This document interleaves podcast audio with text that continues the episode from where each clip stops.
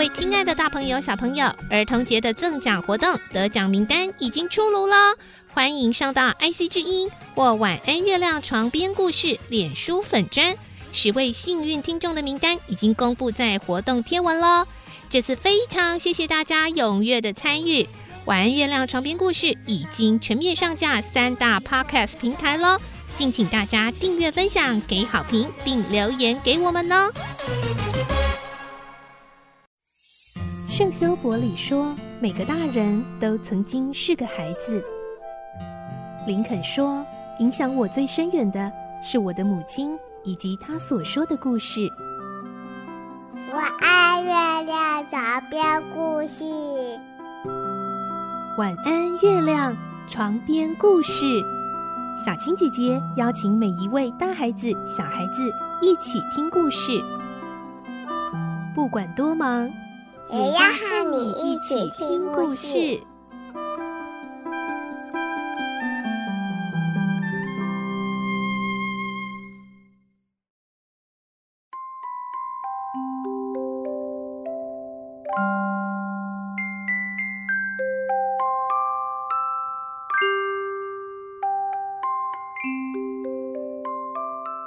晚安。欢迎你和我们一起听故事，我是小青姐姐。这个星期我们继续来听《所罗门王宝藏》的故事，今天是第五集喽。我们的故事内容是改编自东方出版社《世界少年文学必读经典六十》《所罗门王的宝藏》同名书籍。上周我们听到非洲的猎象高手克达缅从一位西路贝斯的后代探险家手中。拿到了有关所罗门王宝藏的地图和一封血书，克达缅把它藏起来，他不希望还有人为了这个宝藏又死于非命。但是，还是有一位叫做乔治卡迪士的年轻人不听劝阻，执意前往。今天我们会听到，后来又有另外一位自称是亨利卡迪士的人出现了，他又是谁呢？他来找克达缅又是为了什么事情呢？来听今天的故事，《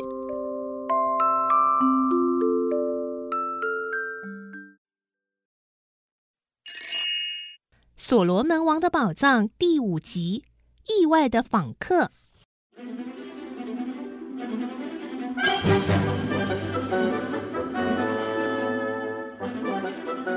自从克达缅和乔治卡迪士猎狮节目分开了以后，不知不觉又过了两年。有一天，他在马太比勒当地的森林里搭起帐篷，准备猎非洲象。忽然来了两位客人，其中一位身高约有两公尺，肩膀宽，手又长，一看就知道他常运动。他的胡子和头发都是金黄色，容貌高尚，有着一双沉静的眼睛。他是亨利·卡迪士男爵。另外一位身体也很健壮。肩膀宽阔，但是身材不高，皮肤为黑，不过服装倒是很整齐，也很善于修饰，胡子也修剪得很整齐，右眼戴着单片眼镜，装了满口假牙。他自称是退役的海军上校约翰·古特，是个很奇特的人物。大家互相打过招呼以后，克达缅就开口问他们有什么事情要谈。亨利男爵把身体往前倾，说：“克达缅先生，前年这个时候，您是不是曾经在巴曼谷住过呢？”“是的，不过你为什么问这个问题？”“你在那里见过一个叫做乔治卡迪士的男人吗？”克达缅想了一会儿。终于想起那个和杰姆一起上斯里曼山的青年。嗯，没错，我曾经和他见过一面。哦，是吗？好极了，克达缅先生，乔治就是我的弟弟。听到这句话，克达缅非常惊讶。亨利男爵睁着他那双灰色的眼睛，望着遥远的地方，继续说：“乔治从小个性就很倔强。”喜欢冒险，读过一本《非洲探险记》的书以后，产生了兴趣。两年前向我要了一笔到非洲探险的费用，当时我怕他遭遇意外，所以没有答应他。但他从小就娇生惯养，也因为这件事对我很怨恨，所以私自出走，没有了下落。我曾经委托很多人，用尽各种方法找他，直到四五个月前，才听说乔治在南非白人不常去的一些荒凉之地走动。过了不久，又有人告诉我，乔治在行踪不明之前，最后所遇见的白人。是猎象高手克达缅先生，所以我才和我最要好的朋友古特上校，特地远从英国到南非来拜访你，到处打听，好不容易才在这里遇见了你，柯达缅先生。我弟弟现在在什么地方？是不是还活着呢？我想用我一半的财产，把我最亲爱的弟弟领回英国去，请将你所知道的消息。都告诉我好吗？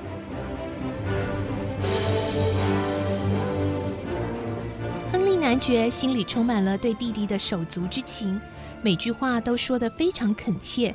克达缅心里很受感动，可是他不知道该怎样回答才好，因为他根本不知道乔治的生死。同时，克达缅也不是一个随便说话的人，所以他很为难地说：“令弟如今的下落。”我并不清楚，不过我知道，令弟为了得到所罗门王的钻石，冒着生命的危险去探险。古特上校听了，很惊讶地说：“啊，什么？所罗门王的钻石？那是怎么一回事？请你详细的讲一讲好吗？”亨利男爵和古特上校好像听到了一件让他们很惊奇的事似的，两个人同时发问起来。克达免就把自己知道的事情一一的都讲给他们听了。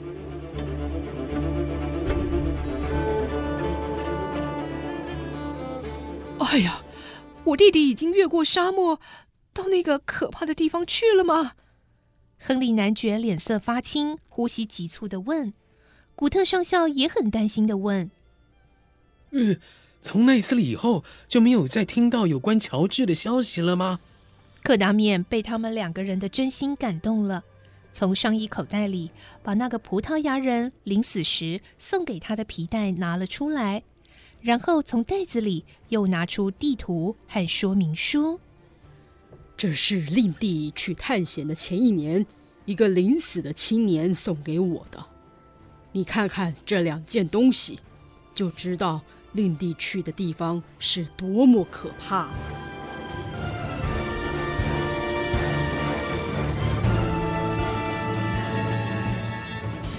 亨利男爵和古特上校两个人在粗糙的桌子上详细的看过了地图和记录以后，两个人面面相觑，哑口无言。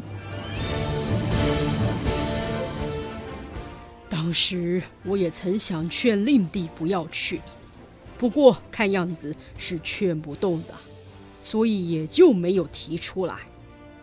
但是我曾经把这个地图和注意事项抄录下来，交给一个名叫杰姆的土人猎师。经过了两年，还没有听到令弟从沙漠回来的消息。如果他还活着的话，可能已经越过斯里曼山，到达古挂纳国了。亨利男爵听完克达缅的话，马上恳切而率直地说。克达缅先生，谢谢你。我弟弟总算是有了消息，也有了寻找的方向。为了找我弟弟，确定他的生死，无论如何，我也得越过那片杀人的沙漠和斯里曼山，到古挂纳国去。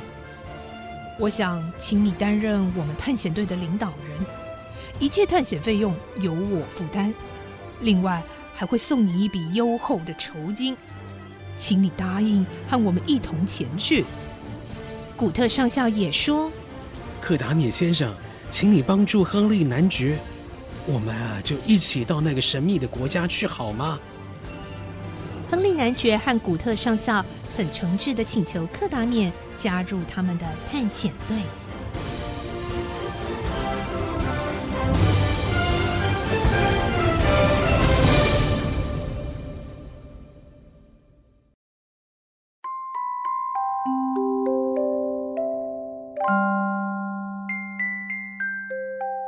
在今天的故事中，我们听到这个亨利男爵和他的朋友古特上校，希望克达冕能够帮助他去找到他的弟弟。可是克达冕会愿意吗？他已经坚持这么多年，不希望再有人死于非命了。明天我们再继续来听听看，到底最后克达冕先生会不会答应当他们探险队的领导喽？祝你有个好梦，我是小青姐姐，我们明天再见，拜拜。小朋友要睡觉了，晚安。